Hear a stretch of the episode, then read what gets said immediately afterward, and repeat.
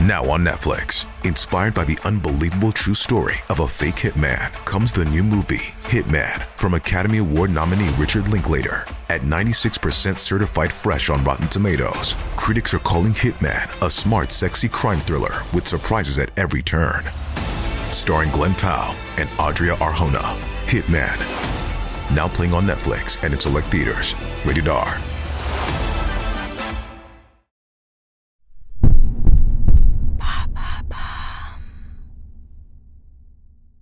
La tuerie de Chevaline, le crime parfait, épisode 1. Chers auditeurs, avant de vous dévoiler cette nouvelle saison de Homicide, j'aimerais vous rappeler une chose importante. Les quatre épisodes de Homicide sont disponibles en avant-première pour les abonnés à la chaîne Bababam Plus sur Apple Podcast. Pour celles et ceux qui ne sont pas abonnés, les nouveaux épisodes restent bien évidemment disponibles gratuitement chaque jeudi sur Apple Podcast et sur toutes les plateformes d'écoute.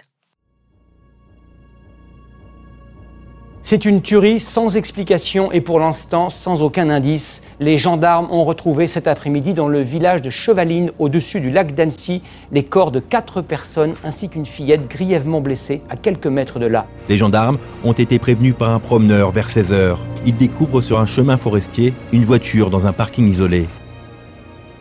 C'est l'une des plus grandes énigmes judiciaires de ces dix dernières années. Le 5 septembre 2012, une famille britannique, les Halili, et un cycliste français, Sylvain Mollier, sont froidement abattus sur une route de montagne près du lac d'Annecy. Leurs corps sont retrouvés criblés de balles. Vengeance familiale, vendetta, espionnage industriel ou tireur fou. Depuis dix ans, les enquêteurs tentent de percer le mystère de ce quadruple meurtre. Vous écoutez Homicide, je suis Caroline Nogueras.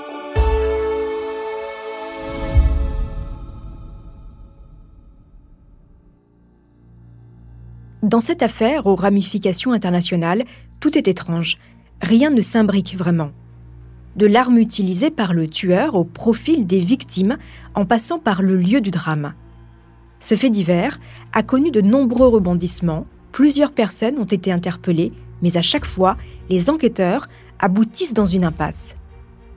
Dans cette terrible tuerie, il y a eu deux miraculés, les deux petites filles de la famille Alili. Aujourd'hui, elles sont adolescentes.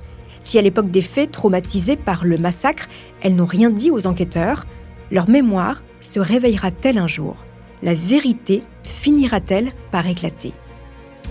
À la fin de cette saison, je serai accompagnée de Thierry Lezeau, spécialiste en criminalistique, avec qui nous aborderons les derniers rebondissements de cette affaire.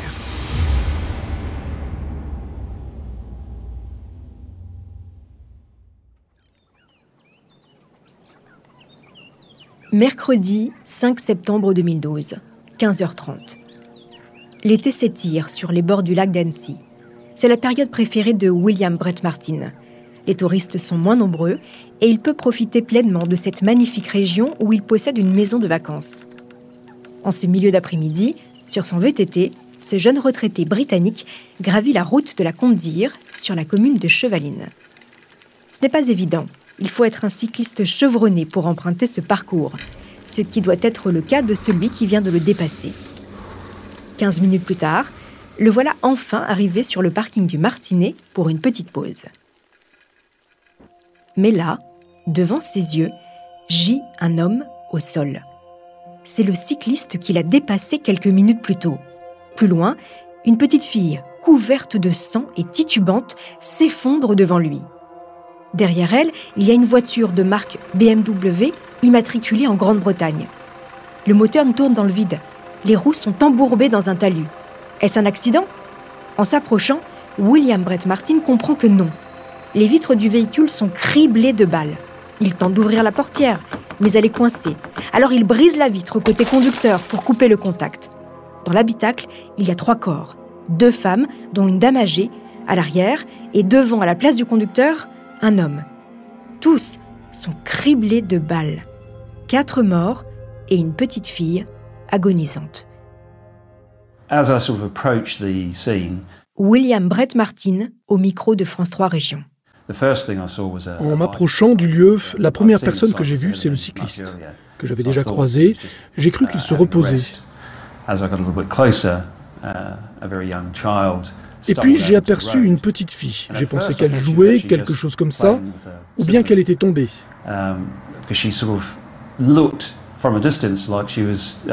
Et puis en me rapprochant encore, c'était évident, elle était blessée. Il y avait plein de sang.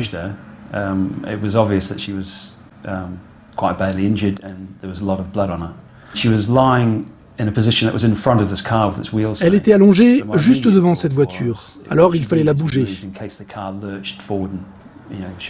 Tout doucement, je me suis occupé d'elle, um, je l'ai éloignée de la route pour qu'elle ne soit pas écrasée, et je l'ai mise en position de sécurité.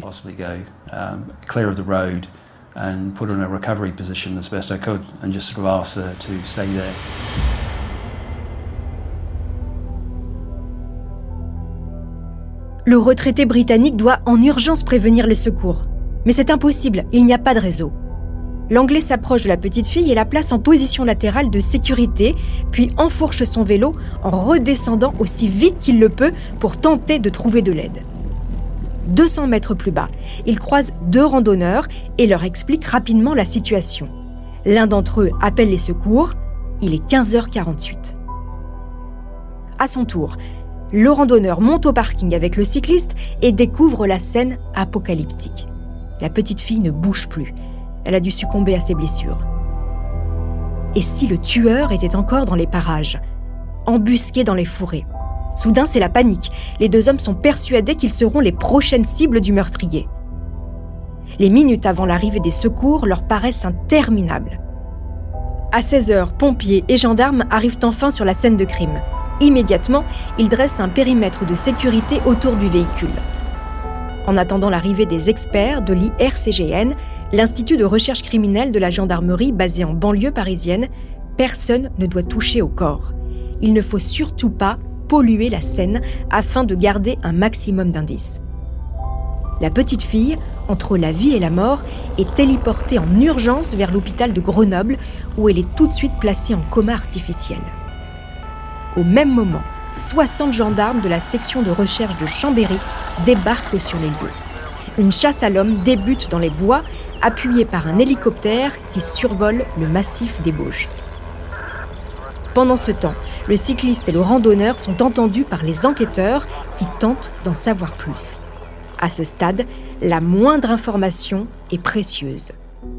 Le retraité britannique leur explique qu'il a croisé, avant d'arriver au parking, dans le sens inverse, un véhicule 4x4 vert ou de couleur sombre. Puis, quelques minutes plus tard, une moto. Malgré leurs nombreuses années d'expérience, pour les enquêteurs et le procureur Éric Maillot arrivés sur les lieux, la scène de crime est difficilement supportable. Les médias, qui n'ont pas tardé eux aussi à dépêcher leurs reporters, recueillent les premières déclarations du procureur. Il est 18h30 ce 5 septembre 2012. Euh, dans le véhicule, trois personnes, trois personnes mortes. Éric Maillot, procureur de la République d'Annecy. Le conducteur, un homme, euh, deux femmes à l'arrière mortes, à côté du véhicule un cycliste, en tenue de cycliste, il y a le vélo de course un petit peu plus loin, mort également, et une jeune fille qui était euh, également à proximité du véhicule. La première phase, c'est ratissage, donc on a un maximum de personnel qui ont ratissé la zone. Colonel Bertrand François, gendarmerie de Haute-Savoie. Voilà, et après, on va exploiter tous les éléments, les témoignages. Les enquêteurs euh, de la section de recherche vont mener l'enquête en, croisant tous les éléments, en faisant toutes les vérifications. Donc ça va évidemment continuer tout au long de la nuit. Qui sont les quatre victimes? Pourquoi ont-elles été tuées? En début de soirée, grâce à la plaque d'immatriculation de la voiture, les personnes à l'intérieur sont identifiées. Ce sont des Britanniques d'origine irakienne, les Alili. Le père, âgé de 51 ans, s'appelle Saad Alili, probablement des touristes de passage dans la région. Le cycliste, étendu sur le sol, a sur lui ses papiers d'identité.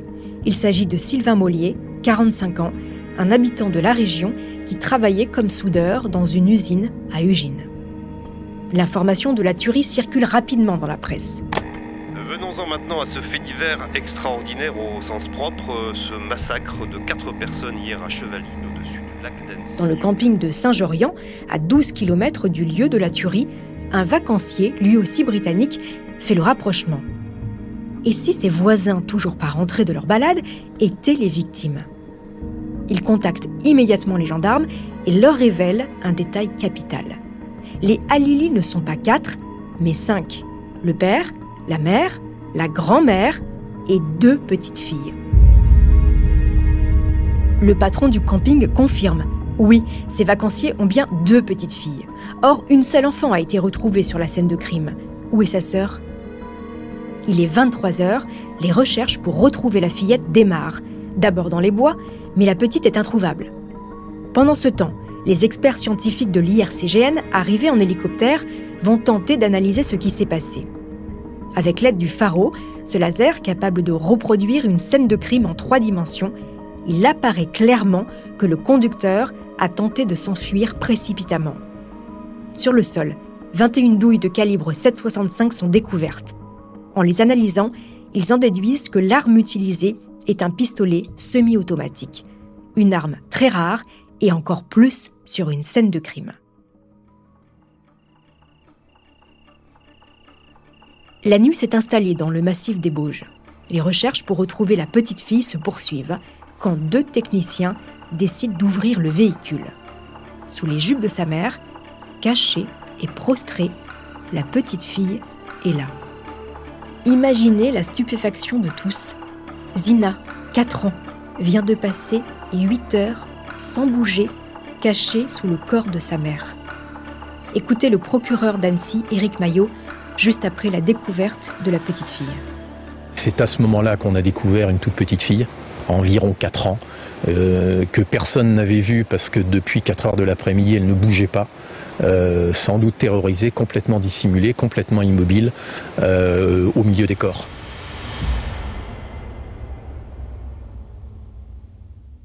La fillette, en état de choc, est elle aussi transportée à l'hôpital de Grenoble.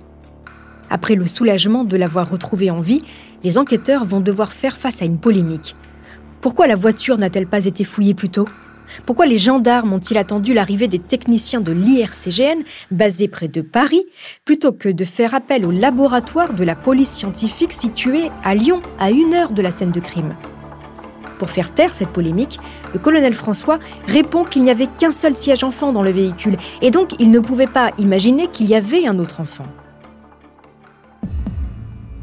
De très nombreuses questions se posent pour les enquêteurs. Qui se cachent derrière ce crime odieux Qui pouvait en vouloir à la famille Alili Et qui sont-ils? Que faisait-il à Annecy en cette période alors que l'aîné des filles, âgé de 7 ans, aurait dû être à l'école? Quant à l'autre victime, Sylvain Mollier, le cycliste, est-il une victime collatérale ou bien la cible principale du tueur? Deux informations judiciaires sont ouvertes, l'une pour assassinat, l'autre pour tentative d'assassinat. La voiture des Halili et leur caravane sur le camping sont passés au peigne fin. Un ordinateur bourré de données, un téléphone portable et de nombreux papiers administratifs sont collectés. Pourquoi Saad, le père, en vacances, avait-il avec lui autant de documents? Un travail titanesque attend les enquêteurs.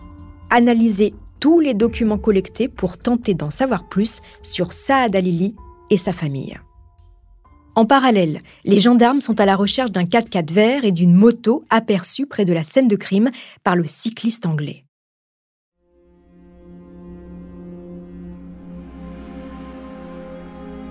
De l'autre côté de la Manche, à Claygate, près de Londres, le village où habitaient les Halili, tout le monde est en émoi. Les reporters anglais campent devant leur maison du 26 Oaken Lane chacun essayant d'obtenir un témoignage des voisins, une explication, un début de piste. Saad, 51 ans, sa femme Iqbal, 47 ans, et leurs deux petites filles vivaient depuis de nombreuses années dans ce quartier pavillonnaire et entretenaient de bonnes relations avec le voisinage. Les voisins, interrogés, décrivent Saad comme un homme joyeux, bricoleur, proche de sa famille, mais très discret sur son travail. Ils savent juste qu'il était ingénieur consultant au sein d'une entreprise spécialisée dans les microsatellites. Iqbal, son épouse, dentiste, ne travaillait plus pour s'occuper de ses deux petites filles, Zainab, 7 ans, et Zina, 4 ans. Deux jours après la tuerie, les gendarmes français, arrivés sur place, vont mettre au jour un début de piste. Une querelle familiale sur fond d'héritage et une profonde haine entre Saad et son grand frère.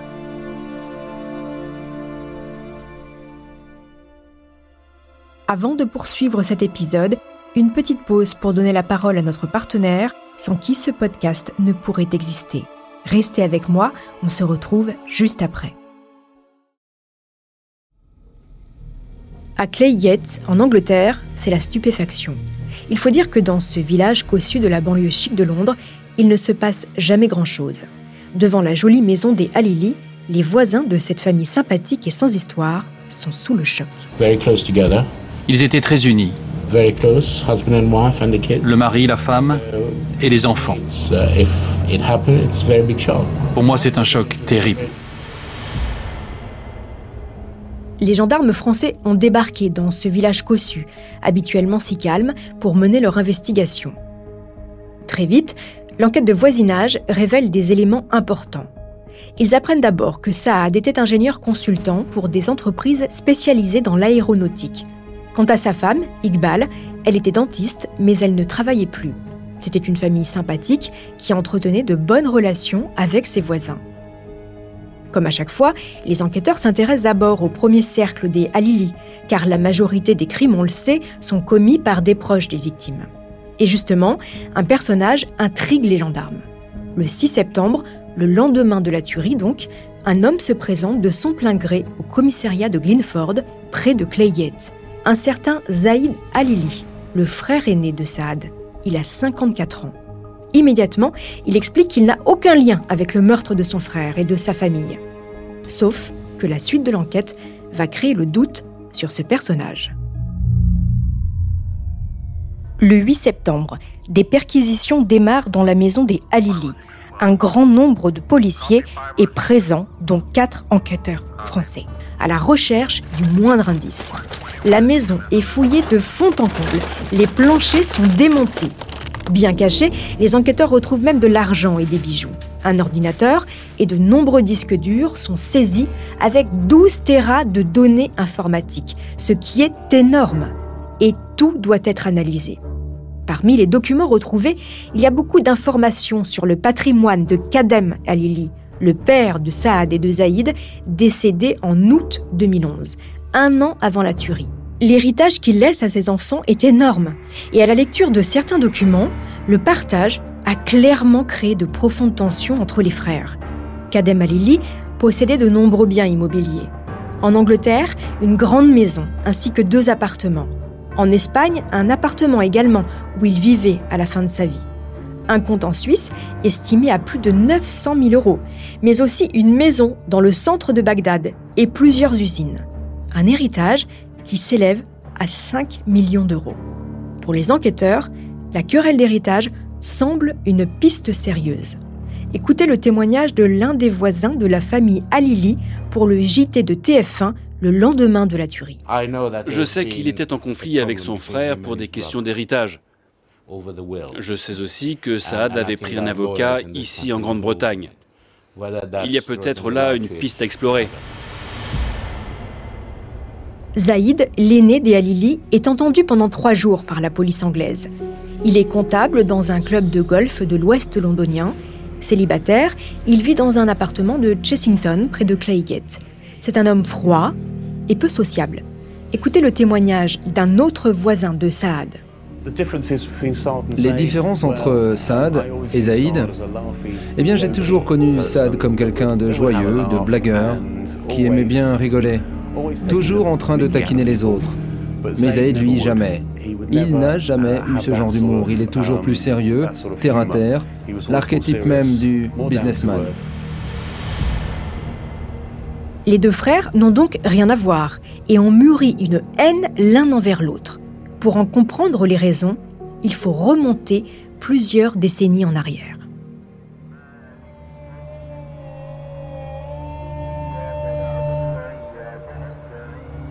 Bagdad, capitale de l'Irak, au début des années 60. C'est ici que naissent Zaïd et Saad. Leur père, Kadem, est un riche homme d'affaires à la tête de deux usines l'une dans le papier et l'autre dans l'industrie agroalimentaire. En 1968, suite à un coup d'État, le parti Baas accède au pouvoir, celui de Saddam Hussein. La famille Alili décide, comme beaucoup d'Irakiens, de fuir la terreur imposée contre la communauté chiite dont ils font partie et de s'installer en Angleterre. Ils emménagent dans une maison cossue à Clayette. Zaïd entame des études d'économie et comme le veut la tradition chiite, il gère la gestion du patrimoine familial. Saad, lui, devient ingénieur. En 2003, leur mère décède. Kadem, le père, part s'installer pour sa retraite en Espagne, laissant ses deux fils dans la maison de Clayette.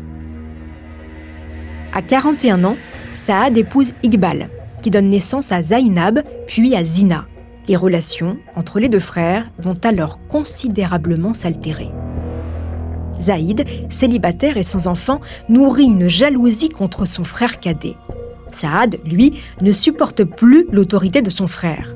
Il quitte la maison familiale et part s'installer dans un appartement avec sa famille. Et pour financer sa nouvelle vie, son père lui donne de l'argent. Après son déménagement, la haine monte d'un cran. Zaïd fait carrément changer les serrures de la maison familiale pour ne plus que Saad n'y ait accès.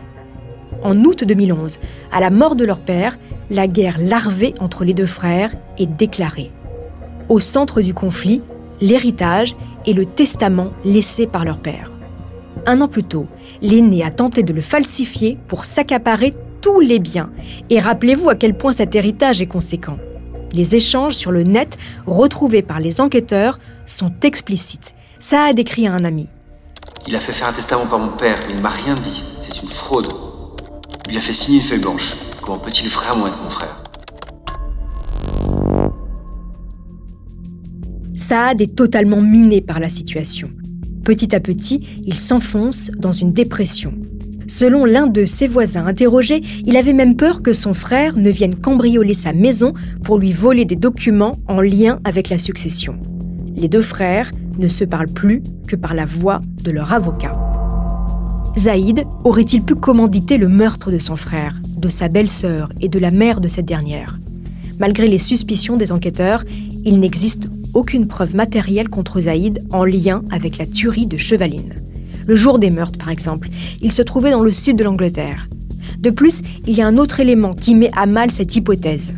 Si Zaïd est à l'origine de cette tuerie, il ne peut plus juridiquement toucher l'héritage si convoité.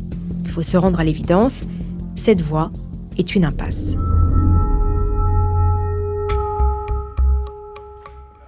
Les enquêteurs vont alors s'intéresser aux derniers jours de la famille Alili et essayer de comprendre ce qu'ils faisaient près d'Annecy à cette période de l'année. Le 29 août 2012, la famille quitte l'Angleterre, direction la France en caravane, mais personne n'est au courant de cette semaine dans les Alpes. Ils seraient partis soudainement. Rappelez-vous, les gendarmes ont découvert l'existence d'un compte en banque en Suisse. C'est à une heure d'Annecy. Est-ce qu'il y aurait un lien? Sou Ella, la mère de Igbad, également décédée dans la tuerie, venait de perdre son mari. Elle aurait décidé de transférer l'argent de son époux sur un compte en Suisse au nom de ses petites filles. Quant à Saad, il voulait apparemment voir le banquier de son père en Suisse pour régler ce problème du compte bancaire. L'étude de sa téléphonie mobile révèle de nombreux coups de fil passés en Suisse et en Espagne. Ils prennent le ferry à Douvres et traversent la France par étapes. Ils passent la première nuit en Haute-Savoie au camping de l'Europa Beau Soleil, où tout se passe bien, a priori. Le lendemain, le dimanche de septembre, à Saint-Joriose, une campeuse hollandaise surprend Saad en pleine discussion avec un inconnu. Un homme en costume qui n'a vraiment pas l'air d'un vacancier. Plusieurs personnes les voient. La discussion a l'air rouleuse.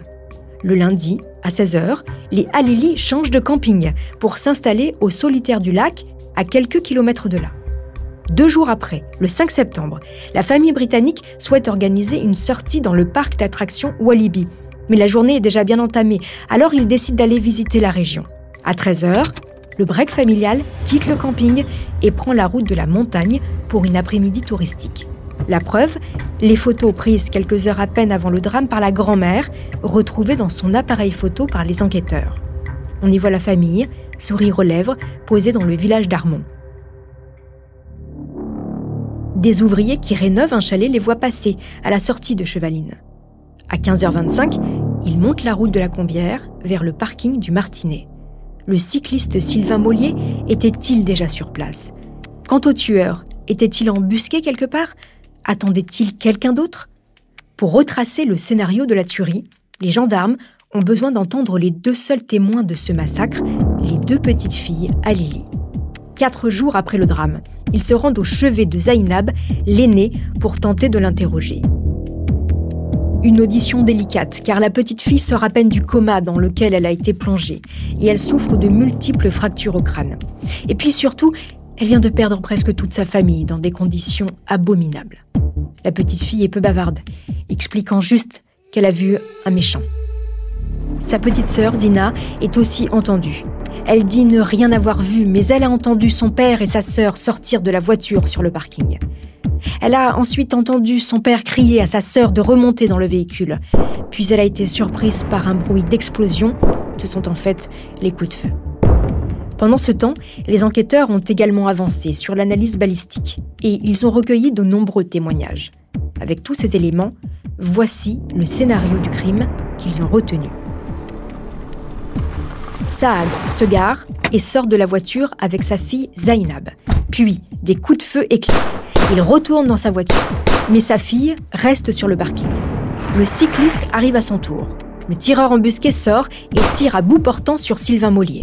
Il est touché d'abord dans le dos, puis soit le tueur le retourne, soit il y parvient seul, agonisant. Le meurtrier tire à nouveau en plein cœur et dans sa joue gauche. Saad hurle à sa fille de remonter dans la voiture. Elle n'a pas le temps. Le tireur la prend pour cible. Une balle dans l'épaule gauche. Saad fait démarrer le moteur, tente de s'enfuir, fait une marche arrière et roule sur le corps du cycliste. La voiture tape dans un talus et s'embourbe. Le corps de Sylvain Mollier sera retrouvé dans un état catastrophique. Saad n'arrive pas à redémarrer et sa fille est toujours blessée sur le parking. Le tireur avance. Son objectif est clair, achever tout le monde. Il vise dans la tête de Saad, Iqbal et sa mère.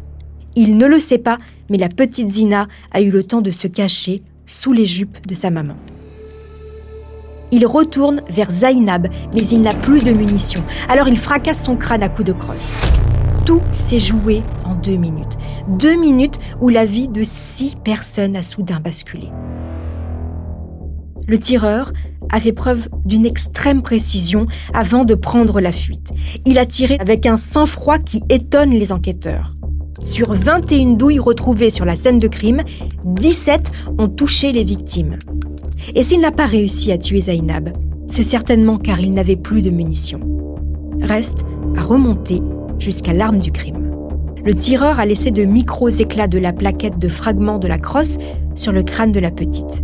C'est une arme avec trois chargeurs, le Luger Parabellum P06. C'est une arme qui a servi dans l'armée helvétique. De collection, utilisée, car elle s'enraye vite et elle est difficilement maniable. Ce qui veut dire que le tireur est forcément quelqu'un d'expérimenté. Peut-être un ancien militaire ou bien même un mercenaire. Par ailleurs, cette arme est intraçable. À l'IRCGN, 20 000 armes sont répertoriées, mais celle-ci, ils ne l'ont encore jamais vue sur une scène de crime. À ce stade, le procureur refuse de communiquer le modèle de l'arme à la presse pour ne pas que le tireur s'en débarrasse. En attendant, les enquêteurs vont interroger tous les armuriers de la région, les amateurs d'armes de collection, les hôpitaux psychiatriques. Rien. Impossible de retrouver le propriétaire de cette arme. Tout dans cette enquête est mystérieux et compliqué. Les gendarmes vont s'intéresser à de nouvelles pistes. Saad travaillait pour de grandes entreprises aéronautiques et il détenait dans son ordinateur des documents confidentiels qu'il n'était pas censé avoir. Est-ce ici la bonne piste? Quant à Sylvain Mollier, cet homme sans histoire, passionné de VTT et père de trois enfants, et s'il était en fait la cible principale? Les gendarmes ne sont qu'au début de leur enquête. Avant de poursuivre cet épisode, une petite pause pour donner la parole à notre partenaire, sans qui ce podcast ne pourrait exister. Restez avec moi, on se retrouve juste après.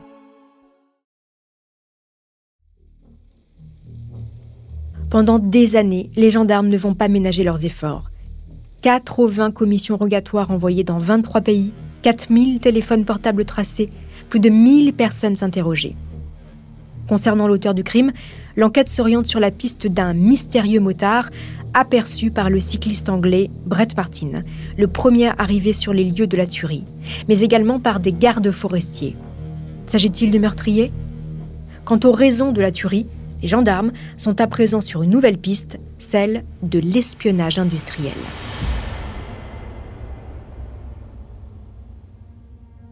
Juste avant sa mort, Saad Alili était ingénieur pour Seré Satellite, une entreprise spécialisée dans la fabrication de microsatellites. Parmi les clients de l'entreprise, l'Agence spatiale européenne et la NASA, une société qui travaille en lien étroit avec la Russie, la Chine, l'Afghanistan et l'Iran. Saad, lui, travaillait pour les Chinois. Il réalisait de la modélisation 3D. A priori, rien de sensible, selon les collègues de Saad interrogés. Mais rappelez-vous quand même, le père de famille avait 12 téraoctets de données dans son ordinateur, dont certaines n'étaient pas censées être en sa possession. Transmettait-il des informations à la concurrence? Était-il un espion qui aurait été éliminé par des services secrets ou bien un concurrent? Mais là encore, les enquêteurs bloquent. Pourquoi tuer toute une famille pour de l'espionnage industriel? Autre élément troublant, en novembre 2013, un peu plus d'un an après la tuerie, les enquêteurs révèlent que les passeports anglais de la famille Alili sont introuvables, alors qu'ils en avaient besoin pour venir en France. Le tueur les aurait-il récupérés? Encore une interrogation. Quant à Sylvain Mollier, la quatrième victime, et s'il était la vraie cible? Les enquêteurs vont creuser dans la vie de cet homme.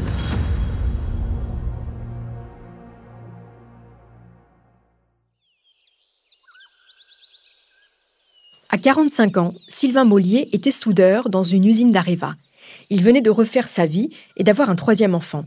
Pour profiter pleinement de cette nouvelle paternité, il s'était mis en congé parental. Passionné de VTT, il passait beaucoup de temps à parcourir les routes de montagne de sa région. Mais Sylvain Mollier était aussi un séducteur aux nombreuses conquêtes. Selon l'une de ses amies interrogées, il était un homme charmant et charmeur. Il était très sensible aux femmes. Un jour, il lui aurait avoué qu'il fallait qu'il fasse attention en se promenant dans la rue car il craignait de prendre un coup de fusil. Sylvain Mollier, le séducteur, aurait-il pu être la cible d'un compagnon ou d'un mari jaloux? Pour le procureur, Éric Maillot, cette piste ne tient pas la route. Pourquoi s'acharner sur toute une famille si la cible est un homme et le mobile, la jalousie? Encore une fois, cette piste se referme. Reste donc à chercher du côté de l'Irak le pays d'origine des Halili. Saad nourrissait le secret espoir de retourner vivre un jour en Irak. En 2004, un an après la chute de Saddam Hussein, il se rend seul à Bagdad avec la ferme intention de remettre la main sur le patrimoine familial. Une grande maison et les deux usines de son père. C'est la première fois qu'il remet les pieds sur sa terre natale mais son séjour ne se passe pas du tout comme il l'espérait. D'abord, il est traité comme un étranger. Sur les traces de sa maison familiale, aidé par l'un de ses cousins restés sur place, il arrive à la retrouver. Mais à son grand désarroi, elle est squattée. Une altercation éclate avec les squatteurs. Il est tabassé par l'un d'entre eux. Cet événement aurait-il un lien avec la tuerie?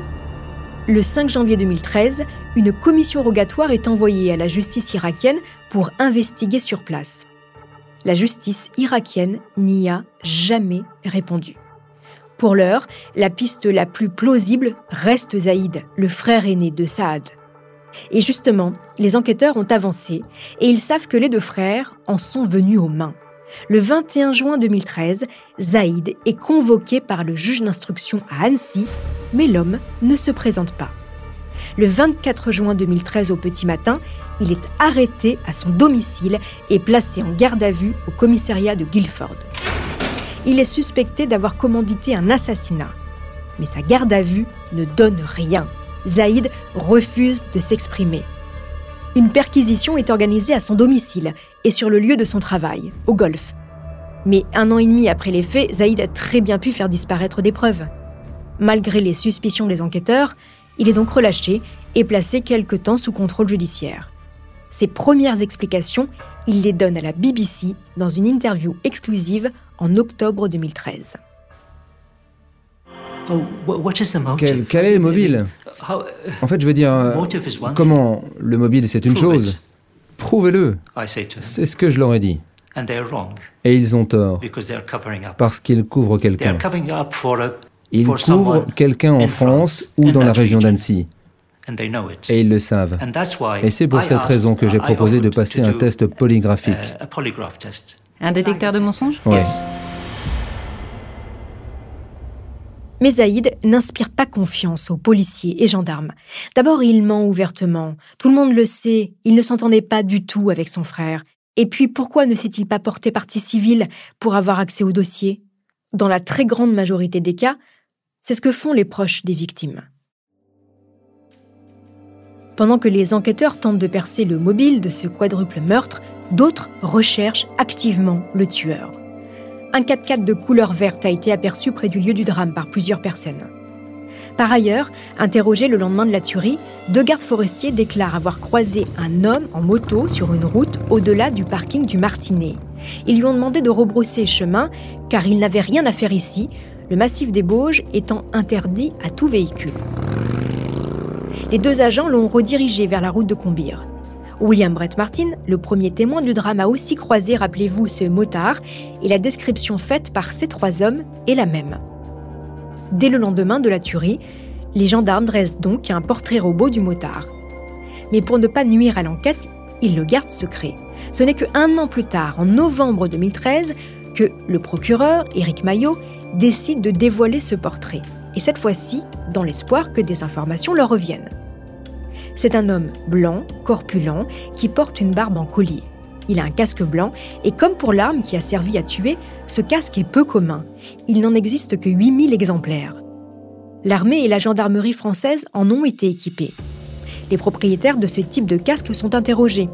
Après la diffusion du portrait robot, les gendarmes reçoivent des centaines d'appels, mais un seul va retenir leur attention. Le 18 février 2014, c'est un coup de théâtre. Cette information BFM TV qui nous parvient à l'instant dans l'affaire de la tuerie de Chevaline qui remonte à septembre 2012. Il y avait eu quatre morts sur cette petite route de Haute-Savoie. Cécile Olivier, vous êtes sur place pour BFM TV. Une interpellation. Oui, une interpellation d'un homme qui était euh, dans le collimateur des gendarmes euh, depuis un certain temps déjà, depuis euh, plusieurs semaines en fait. Éric Devoissou, 48 ans, est un ancien policier municipal de la ville de Menton-Saint-Bernard. Il a été licencié pour faute en octobre 2013 car il utilisait sa carte professionnelle pour payer ses pleins d'essence. Père de trois enfants, il vient de retrouver du travail comme agent de sécurité à Genève. Il habite à Taloir, juste à côté d'Annecy. Il est passionné d'armes anciennes et notamment celles utilisées pour la tuerie. Le jour du drame, son téléphone a borné près du lieu de la tuerie. Et puis, il ressemble clairement au portrait robot les perquisitions s'enchaînent chez le suspect et les gendarmes mettent la main sur un véritable arsenal. Un an et demi après les faits, Éric Devoissou est placé en garde à vue. Même si l'homme interpellé coche beaucoup de cases, ni le casque, ni la moto, ni l'arme du crime ne sont retrouvés à son domicile. Certes, il a un pistolet Le Guerre, mais ce n'est pas le modèle utilisé lors de la tuerie. Quant à son ADN, il n'est pas retrouvé sur la scène de crime.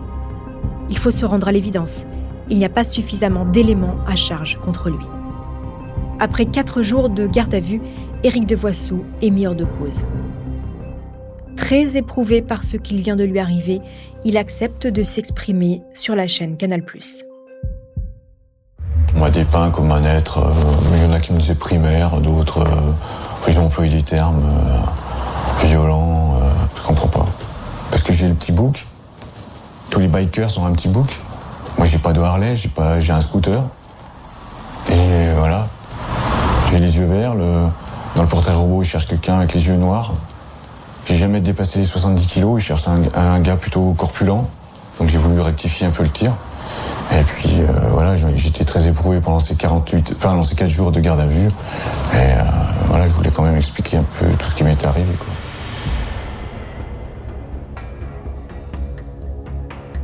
Pendant des années, les gendarmes vont tenter de retrouver ce mystérieux motard. Deux ans et demi après le massacre de Chevaline, enfin, il est retrouvé. Ce motard légèrement barbu, coiffé d'un casque particulier, il n'en existe que 8000 exemplaires dans le monde. L'homme avait été aperçu par deux gardes forestiers à proximité des lieux le jour des assassinats. Après des mois de recherche et de fausses pistes, il a finalement été identifié grâce à la localisation de son téléphone et à des vidéos. L'homme se trouvait bien sur les lieux pour pratiquer sa passion, le parapente. Il n'aurait jamais fait le rapprochement entre sa présence et l'enquête. Des vérifications sont encore nécessaires, mais a priori le motard aurait été écarté de la liste des suspects. Avec lui, c'est l'une des pistes les plus concrètes dans la tuerie de Chevaline qui s'envole. Cette piste, à laquelle s'accrochaient si fermement les enquêteurs, s'écroule à nouveau, et avec elle celle d'un meurtre commandité et réalisé par un tueur à gages. Retour à la case départ. Et si la famille Alili et Sylvain Mollier n'étaient finalement que des victimes d'un psychopathe? Et s'ils avaient joué de malchance en se trouvant au mauvais endroit, au mauvais moment? Les années passent, mais les gendarmes de la section de recherche de Chambéry refusent de baisser les bras de nouvelles pistes sont exploitées jusqu'à ce mois de janvier 2022 où l'affaire va connaître un nouveau rebondissement.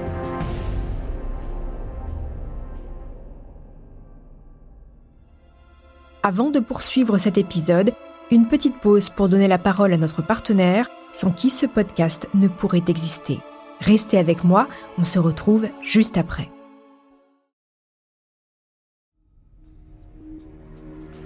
Pendant dix années, les gendarmes ne vont cesser de fouiller dans la vie des victimes et des éléments troublants vont apparaître. En enquêtant sur Iqbal Alili, la mère de Zaina Bezina, morte dans la tuerie, ils vont découvrir que cette femme avait déjà été mariée avant Saad. Son ex-époux est décédé le même jour qu'elle. Étonnant. Et puis, c'est une autre piste qui voit le jour. En avril 2013, un homme est soupçonné. Il s'appelle Patrice Menegaldo c'est un ancien légionnaire, ami d'enfance de Sylvain Mollier, le cycliste abattu, et il est l'ancien petit ami et conduit de la sœur de Sylvain Mollier. Nourrissait-il un esprit de vengeance à l'égard de la famille Mollier, au point d'assassiner froidement Sylvain et toute une famille anglaise? Peu probable, selon le procureur Éric Maillot. Finalement, aucune charge ne sera retenue contre lui. Mais en juin 2014, ce cinquantenaire se suicide avec son arme chez lui à Ugine en Savoie, laissant une lettre à ses proches en expliquant qu'il n'a pas supporté d'être ainsi accusé à tort et d'avoir été traité comme un criminel par les gendarmes. En janvier 2022, nouveau coup de théâtre. Le motard, chef d'entreprise, adepte de parapente qui se trouvait près des lieux de la tuerie, rappelez-vous, et pour la deuxième fois en dix ans placé en garde à vue dans les locaux de la section de recherche de gendarmerie de Chambéry. Motif avancé, des vérifications d'emploi du temps. Mais là encore, l'homme est libéré sans aucune charge retenue contre lui. Quelques années après le drame, les filles à Lily, devenues adolescentes, sont entendues à nouveau par les enquêteurs. Mais cela ne donne rien la piste Nordal Lelandais, le tueur de la petite Maëlys et du caporal Noyer, est un temps suspecté. Pareil, impasse. Bref, en dix ans, c'est un nombre considérable de pistes qui est analysé, mais rien n'amène au mobile ni au tueur. Les enquêteurs sont pourtant persuadés que la résolution de l'affaire se trouve dans les milliers de pages du dossier judiciaire. Alors saura-t-on un jour la vérité sur cette affaire? Dans cette enquête, une question se pose. Et si les gendarmes avaient pu mieux faire dans les toutes premières heures après la découverte des corps? Pour en parler, j'ai invité Thierry Lezeau. Thierry Lezeau, bonjour. Bonjour à vous. Merci d'avoir accepté mon invitation. Vous êtes ancien officier gendarme et spécialiste en criminalistique. Vous avez d'ailleurs créé un diplôme en la matière à destination des futurs experts, gendarmes, policiers, magistrats, amenés à intervenir sur des scènes de crime à l'avenir. C'est une école qui est basée à Lorient. Alors, Thierry Lezeau, vous faites donc de la criminalistique. En quelques mots, est-ce que vous pouvez nous expliquer à quoi correspond cette matière? Alors, cette matière euh, englobe tous les sujets liés à la science forensique, c'est-à-dire la médecine légale, la toxicologie, la balistique, euh, la gestion moderne de scènes d'infraction, euh, tout ce qui concerne aujourd'hui les, nouvelles technologies, tout ce qu'on peut imaginer en recherche de traces et indices. C'est pour ça qu'on prend toutes ces précautions, ce que vous voyez à la télévision tous les jours. Hein, le Barnum, là, c'est toile de tente où les gens s'habillent, s'équipent et puis œuvrent sur la scène. C'est parce qu'il faut essayer de rechercher, protéger, bien prélever, bien conditionner, bien conserver ces fameuses traces que l'on ne voit pas toujours Certaines sont visibles à l'œil nu, mais d'autres pas. Alors justement, euh, on va revenir sur euh, ces jours qui ont suivi euh, la tuerie de Chevaline. Comment et pour quelles raisons vous intervenez sur la scène de crime et quels souvenirs, là je parle à l'homme et pas forcément aux gendarmes, quels souvenirs en gardez-vous? Donc une scène de crime ou scène d'infraction, elle, était, elle était bien évidemment très importante, et vous le, vous le savez. Hein. Donc, pour les techniciens qui sont intervenus, également, bien sûr, en première instance, c'est pour une scène, et on y reviendra peut-être, absolument extraordinaire.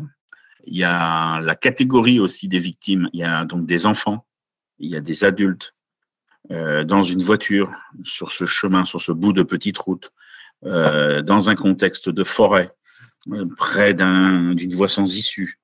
Il y, a, tout ça qui, quand vous arrivez, je me mets à leur place, hein, euh, du moment où il y a la préalerte, l'alerte et tout le long de la route pour arriver jusqu'à la scène, vous savez, c'est des moments que j'ai connus dans ma carrière plusieurs fois où là, euh, bien souvent, il n'y a aucune parole dans le véhicule ni rien. Hein. Et en arrivant, ça a été ça, quoi. De voir toutes ces, toutes ces victimes. C'est là qu'on parle de choses assez extraordinaires. Et vous vous rendez compte tout de suite, parce que pour eux, en tout cas, c'est que ça, tout de suite, vous êtes confronté à une scène complexe. Vous savez très bien que ça va être complexe parce que ben, vous manque des éléments. Qui a, qui a commis euh, ces actes et pourquoi. Et il faut malgré tout, malgré ça, passer par-dessus l'émotion, passer par-dessus ce que vous voyez pour arriver à faire un travail le plus correct possible. Et c'est là que ça, c'est là que ça pêche parfois, hein, parce qu'il ben, faut avoir des gens aguerris, des gens bien formés, il faut avoir tout le matériel, il faut euh, avoir cette compétence aujourd'hui, hein, au 21e siècle, pour pouvoir traiter cette scène. Euh, d'une façon euh, irréprochable, si possible. Alors justement, euh, comment, comment eux, ils interviennent euh, sur la scène de crime? Est-ce que vous le savez? Qu'est-ce Qu'est-ce qu'il en ressort? Qu'est-ce qu'ils ont fait ou peut-être mal fait qui, qui aurait pu changer la suite? Bien sûr, il faut se replacer dix ans, dix ans avant, hein, cette, cette scène, cette affaire à dix ans. Donc, avec les techniques d'il y a dix ans, le matériel ils ont, ils ont pris ce qu'ils avaient à prendre au niveau matériel, bien sûr, au niveau équipement, au niveau des, consommables, pour, euh, pour gérer cette scène. C'est-à-dire que vous arrivez, vous vous dites, ça, c'est pas de mon niveau, entre guillemets. Euh, on a vraiment un travail immense sur plusieurs jours, euh, des nuits à passer sur place. Donc, il faut appeler le laboratoire. En gendarmerie, il y en a qu'un, c'est l'Institut de recherche criminelle de la gendarmerie de Pontoise. Il a fallu, bien sûr, attendre leur déplacement et leur arrivée sur place pour qu'il y ait des équipes combinées, notamment, euh, qui puissent se créer. Alors justement, les gendarmes sont critiqués à ce moment-là parce qu'ils mettent 8 heures avant que les experts, leurs collègues de Paris, arrivent. Pourquoi à ce moment-là, on n'est pas allé chercher la police scientifique qui a des compétences égales et qui se trouvait à une heure? On aurait peut-être retrouvé la petite fille plus tôt. Alors là, tout, là, tout de suite, c'est une, question qui est fondamentale. Ça, la réponse viendra du parquet, certainement, des autorités judiciaires. Hein, pourquoi est-ce que le laboratoire de Lyon, si vous parlez de lui, euh, n'a pas été saisi? Ça, problème judiciaire, problème juridique, problème du parquet, problème des autorités, des différentes autorités à qui on rend compte euh, de la découverte d'un fait comme ça. C'est-à-dire que la police ne collabore pas avec la gendarmerie? On ne pouvait pas simplifier à ce moment-là? Le pouvoir décisionnel pour intervenir sur une scène comme ça dépend de l'autorité judiciaire. Qui est le patron de la police judiciaire sur le, sur le ressort? C'est le procureur de la République. Donc c'est lui qui décide du service qui va saisir et des moyens qui vont être mis en œuvre. Hein. Mhm. Donc le procureur aurait, aurait pu faire appel à la police judiciaire à ce moment-là, en tout cas aux experts de la police, plutôt que d'attendre l'arrivée des gendarmes qui arrivaient eux de Paris et qui sont arrivés en hélicoptère, mais uniquement huit heures plus tard. Je n'ai pas les éléments qui ont enclenché cette décision. Maintenant, vous me posez une question. Oui, en théorie, il aurait très bien pu dire euh, je saisis euh, avec les gendarmes, je demande à ce que le laboratoire de la police de Lyon se déplace. Quelles sont les difficultés euh, inhérentes au lieu Ce que vous avez constaté quand vous êtes arrivé, on est en pleine montagne, sur un parking un peu isolé, le lieu est plutôt bucolique. Qu'est-ce que ça change par rapport à une autre scène de crime dans un appartement, par exemple? C'est surtout lié à l'ambiance. Moi, je sais que je garde sans souvenir. Et si j'étais arrivé comme eux, en primo intervenants, hein, ce qu'on appelle vraiment les premiers, bah, vous avez peur. Vous avez obligatoirement ce sentiment de peur qui vous gagne. Bah, pourquoi? Parce qu'il y a usage des armes. Euh, c'est de la balistique. Ils ont été tués, ces gens, par balle. Et vous vous dites, mais peut-être que quelqu'un est encore euh, caché dans la forêt. Peut-être qu'il nous observe. Et peut-être qu'il va faire feu encore. Vous voyez ce que je veux dire? Ça, c'est un sentiment humain et obligatoire. Si vous, vous me parlez d'une maison ou d'un appartement, ben c'est la première chose à faire. Hein. Fouiller toutes les pièces, et puis une maison, il faut faire faire le tour de la maison, vérifier que l'auteur ne soit pas encore présent. Alors que là, on est entouré de, bois, euh, l'immensité des lieux euh, est à craindre à ce moment-là, c'est ce que vous dites. Exactement, mmh exactement. Moi, je pense, pour en avoir discuté en plus avec eux, dans le cadre de l'audit, oui, ils ont eu ce sentiment, bien sûr.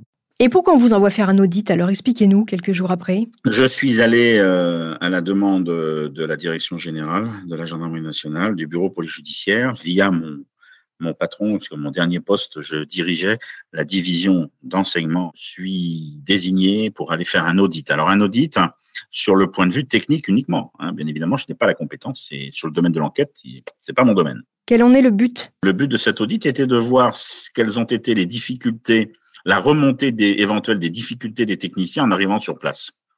Sur le gel des lieux, le périmètre de sécurité, est-ce qu'ils ont eu des soucis au niveau du matériel? Est-ce que la formation qu'ils ont suivie, qu'ils ont, parce qu'il y en avait qui, qui sortaient très peu depuis très peu de temps du stage de formation initiale.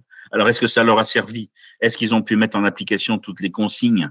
Est-ce qu'ils ont pu développer leur technique? Leur stratégie de traitement. C'était ça le, but. Et oui ou non alors? Oui ou non? Ont-ils bien réagi?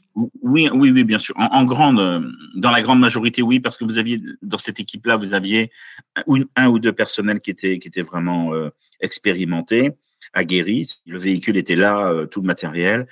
Euh, pour l'époque, hein, pour il y a dix ans, euh, il n'y avait pas de souci à ce niveau-là. Puisque vous me posiez la question, on verrait euh, les barnums, là, ces fameuses tolles de tente, on en a des plus grandes aujourd'hui, et on les aurait couplées, hein, on les aurait collées l'une à l'autre pour couvrir entièrement cette voiture. Mhm. Ça, c'est sûr qu'aujourd'hui, c'est ce que je ferais. Donc peut-être qu'il y a des traces qui n'ont pas été repérées, c'est ça que vous dites? Je ne sais pas. Je ne sais pas, j'y étais pas sur la scène.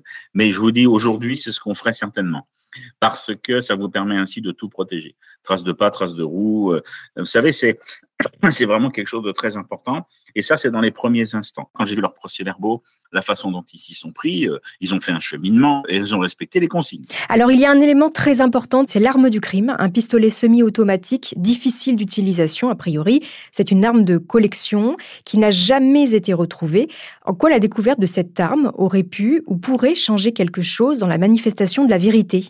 Alors, comme dans toute affaire, euh, c'est très important de retrouver l'arme parce que vous faites le lien bien évidemment avec les munitions, euh, les ogives, donc les balles retrouvées intracorporelles dans les corps ou dans la voiture. Et cette arme de la retrouver, on aurait pu peaufiner euh, son utilisation, sa datation, refaire une traçabilité également au niveau des résidus de tir, bien sûr, mais de son canon, de son, de son entretien, de son usage de sa provenance. Enfin voilà, c'est très informant, bien sûr.